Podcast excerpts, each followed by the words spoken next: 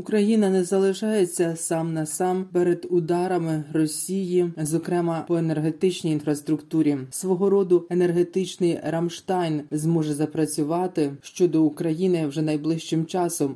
Йдеться про кошти, технічну підтримку, трансформатори, генератори, енергоносії, все, що життєво необхідно для захисту країни.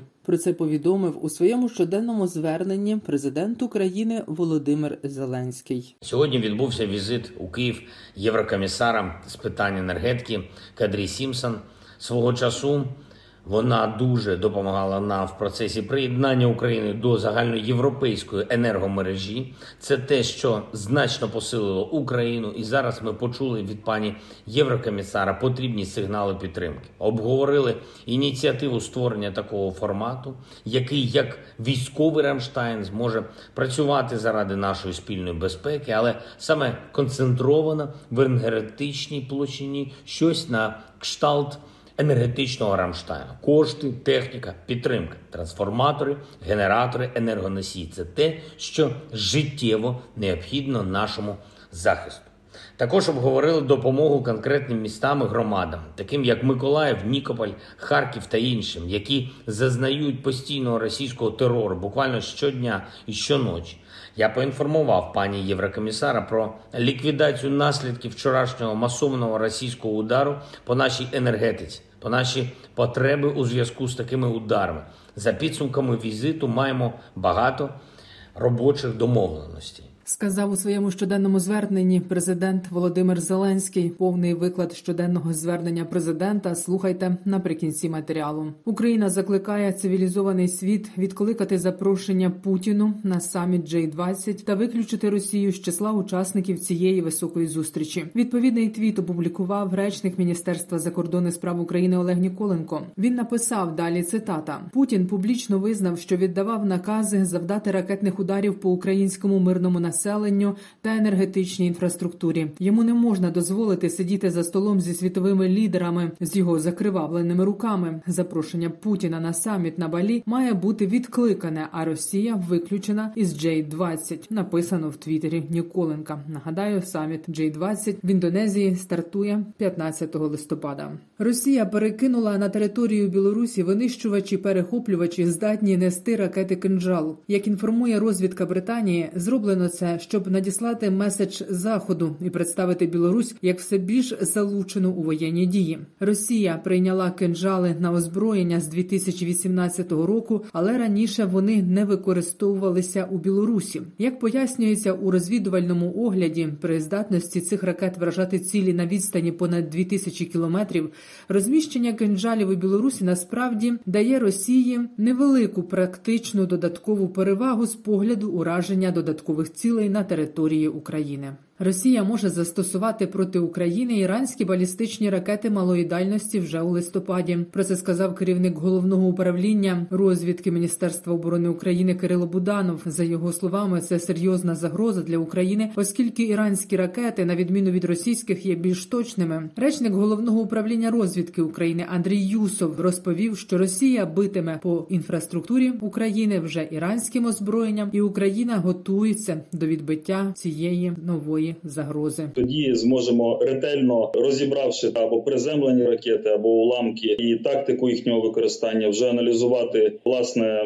особливості і робити певні висновки. Ну але зараз можемо говорити, що так це нове озброєння, це безумовно небезпека, тому що навіть якщо говорити з точки зору кількості, то росіяни зараз із ракетним озброєнням власного виробництва стикаються із проблемою по кількості. Відповідно будуть бити по тих самих цілях цивільній мирній енергетичній інфраструктурі інфраструктурі. Так це безумовно фактор, на який треба зважати, і Україна готується до відбиття цієї загрози. Під час ракетної атаки на Україну лише за один день, 31 жовтня, Росія витратила ракет на півмільярда доларів. Про це розповів речник сил протиповітряної оборони Юрій Гнат. Але жодні витрати Росію не зупиняють. Уночі з 31 жовтня на 1 листопада російська армія атакувала дронами камікадзе цивільні об'єкти на Полтавщині. Внаслідок атаки виникла пожежа. Частину смертоносних безпілотників збили сили української протиповітряної оборони. Також попередньої доби російські армійці продовжували обстрілювати звільнені збройними силами України населені пункти Херсонської області. Натомість українська авіація б'є по районах скупчення російських сил та знищує російську воєнну техніку і зброю, розповів речник командування Південь Владислав Назаров. Надвечір силами протиповітряної оборони у небі над Береславським районом Херсонщини знищено два ворожих ударних гелікоптера К-52 «Алігатор». Нашою армійською авіацією було влучно атаковано скупчення особового складу окупантів на опорному пункті противника в районі Снігурівки на Миколаївщині. Артилеристи та ракетники Сил оборони протягом дня завдали ударів по позиціях ворога та районах зосередження ворожих сил. За попередню добу Росія запустила по цивільних українських об'єктах 55 крилатих ракет Х-101, керовану авіаракету Х-59 та 4 іранських безпілотники «Шахід». Цими ударами пошкоджено електропідстанції, об'єкти гідроенергетики та теплової генерації. Підтвердив цю інформацію і головнокомандувач збройних сил України Валерій Залужний. 28% шкіл України перенесли осінні канікули на зимовий час, аби оптимізувати витрати енергоресурсів у зимовий період, який Україні ще належить пройти. Таке рішення керівники освітніх закладів можуть приймати самостійно згідно з законодавством України, узгоджуючи їх з побажаннями батьків учнів шкіл. Міністерство освіти спільно з партнерами вирішує проблему відсутності світла та інтернету в школах під час навчання онлайн. Для цього освітяни використовують низку електронних ресурсів, розповідає профільний міністр Сергій Шкарлет. Це і електронна бібліотека на сайті інституту модернізації змісту освіти, яка налічує 1335 підручників, які повністю покривають всю програму навчання з 1 по 11 клас. Це і ЕдПро, які відкрили безкоштовний доступ до всіх електронних ресурсів і підручників. Це і всеукраїнська школа онлайн, яка сьогодні містить 2500 навчальних матеріалів, і ще тисячу буде завантажено. І ми працюємо над тим, щоб цей електронний ресурс був підключений ще і офлайн.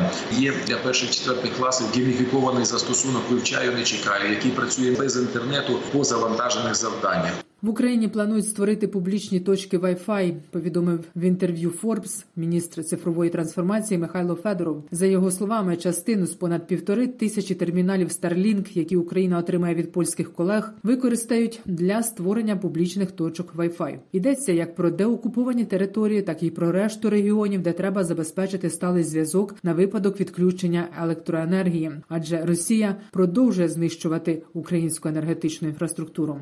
Інспектори міжнародного агентства з атомної енергії розпочали перевірки на двох ядерних об'єктах в Україні. Перевірки виконують на прохання українського уряду після заяв Росії про, начебто, підготовку Україною провокацій з брудною бомбою. У МАГАТЕ зазначили, що загалом ці два місця постійно перебувають під гарантіями організації та постійно ревізуються інспекторами МАГАТЕ. Зокрема, на одному з них інспектори були місяць тому і не виявили там нічого підозрілого. Пізніше цього тижня тижня буде представлено висновки нових перевірок. Повідомив очільник МАГАТЕ Рафаель Гроссі.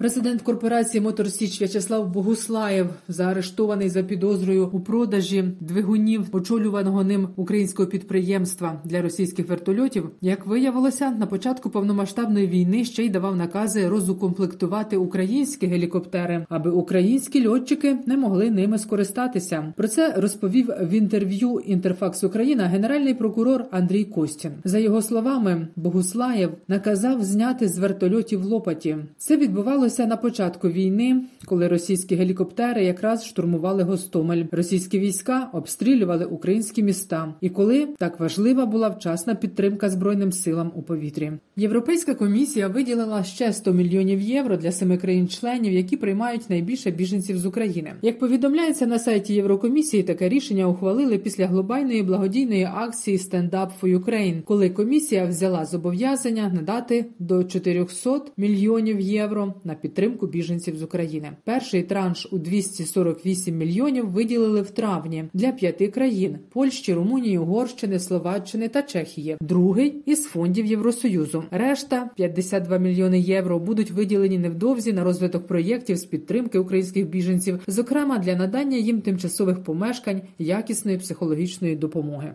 Укрпошта запустила голосування за ескіз нової різдвяної марки, яка символізуватиме новий 2023 рік. Про це повідомив генеральний директор Укрпошти Ігор Смілянський. Нову марку в грудні побачить увесь світ, зазначив керівник української пошти. Марка покликана нагадати світові про події, які щодня відбуваються в Україні. Ігор Смілянський зазначив, що нова марка буде на листах та листівках, які можна буде надсилати військовим, родичам, друзям. Голосування триватиме до ранку 4 листопада. Проголосувати за варіант дизайну різдвяної української марки можна у соціальних мережах підприємства Укрпошта. Далі слухайте у повному викладі щоденне звернення президента України Володимира Зеленського. Бажаю здоров'я, шановні українці. Сьогодні продовжив нашу дипломатичну активність для того, щоб світ міцно відреагував на чергову російську ескалацію і на терор проти наших енергетичних об'єктів, і на спробу Росії знову загострити продовольчу кризу. Говорив з президентом Франції Еммануелем Макроном, подякував йому за вже надану підтримку та поінформував про наші нагальні потреби, передусім в обороні. Повітряний щит для України має бути сьогодні. Це чітко прозвучало. Ми обговорили з Еммануелем цілком конкретні проекти і для посилення нашого захисту, і для відбудови зруйнованих об'єктів. Ставка терористів на зиму абсолютно прозора для усіх, і цей виклик має розглядатись саме як виклик проти усієї Європи. Будь-які зимові труднощі Москва подаватиме у своїй пропаганді як нібито доказ неспроможності об'єднаної Європи. Тож разом маємо довести терористам, що неспроможність це слово про них, а не про Європу. Домовились провести дві дуже важливі події. Перша в грудні у Франції предметно щодо усіх викликів зими від енергетики до фінансів, від зброї до захисту неба. А друга подія, щоб зібрати бізнес Франції, допомагати Україні. Проговорили з президентом Макроном ситуацію з нашим продовольчим експортом. Цими днями рух суден з української агропродукції продовжився, передусім завдяки принциповості партнерів, саме ООН і Туреччини, які не сприймають російські намагання знищити зернову угоду. Але потрібен надійний і довгостроковий захист зерновому коридору. Росія має чітко знати, що отримує жорстку відповідь світу на будь-які кроки, які зривають наш продовольчий експорт. Це питання буквально про життя для десятків мільйонів людей. Зокрема, і про це говорив сьогодні з прем'єр-міністром Камбоджі. Ця країна зараз головує в АСІАН, одному з найпотужніших світових об'єднань. Це більше 600 мільйонів людей в 10 країнах. І для кожної з цих країн продовольча криза це реальна загроза національної безпеці. Якщо ціни на продовольство через російську агресію зростатимуть, якщо на продовольчому ринку утвориться дефіцит, то це неминуче призведе до катастрофічних наслідків в більшості країн АСІАН, як і в інших регіонах світу. Тому тиск на Росію заради гарантій продовольчої безпеки потрібен зараз від усіх і від азійських країн також. Працюємо заради цього. Сьогодні відбувся візит у Київ єврокомісара з питань енергетики Кадрі Сімсон. Свого часу вона дуже допомагала нам в процесі приєднання України до загальноєвропейської енергомережі. Це те, що значно посилило Україну, і зараз ми почули від пані єврокомісара потрібні сигнали підтримки. Обговорили ініціативу створення такого формату, який як військовий Рамштайн зможе працювати заради нашої спільної безпеки, але саме концентровано в енергетичній площині щось на кшталт енергетичного Рамштайну. Кошти, техніка, підтримка, трансформатори, генератори, енергоносії це те, що життєво необхідно нашому захисту. Також обговорили допомогу конкретним містам і громадам, таким як Миколаїв, Нікополь, Харків та іншим, які зазнають постійного російського терору буквально щодня і щоночі. Я поінформував пані Єврокомісара про ліквідацію наслідків вчорашнього масованого російського удару по нашій енергетиці, по наші потреби у зв'язку з такими ударами. За підсумками візиту маємо багато робочих домовленостей. Станом на цей час ми можемо прозвітувати, що для усіх споживачів в Україні вже відновлено технічну можливість водопостачання, для більшості також і технічну можливість постачання електрики. Стабілізаційні відключення тривають у дев'яти регіонах України. Енергетики і місцева влада роблять усе, щоб скоротити час відключень.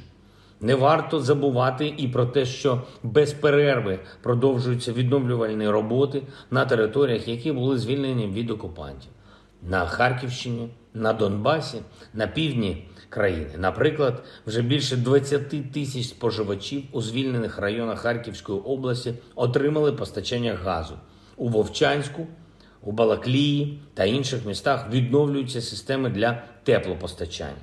Ми зробимо все, щоб дати людям електрику і тепло цієї зими.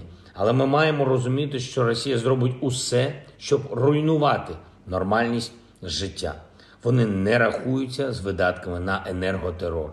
Якщо поглянути на ціну лише вчорашнього російського удару, то застосовані ракети і дрони коштували Росії еквівалент понад 2 мільйонів 300 тисяч середніх російських пенсій по старості.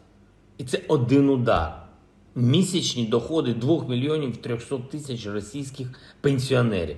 Замість того, щоб долати бідність своїй країні, російське керівництво витрачає все, аби тільки не визнавати, яку історичну помилку вони зробили цією своєю війною проти України.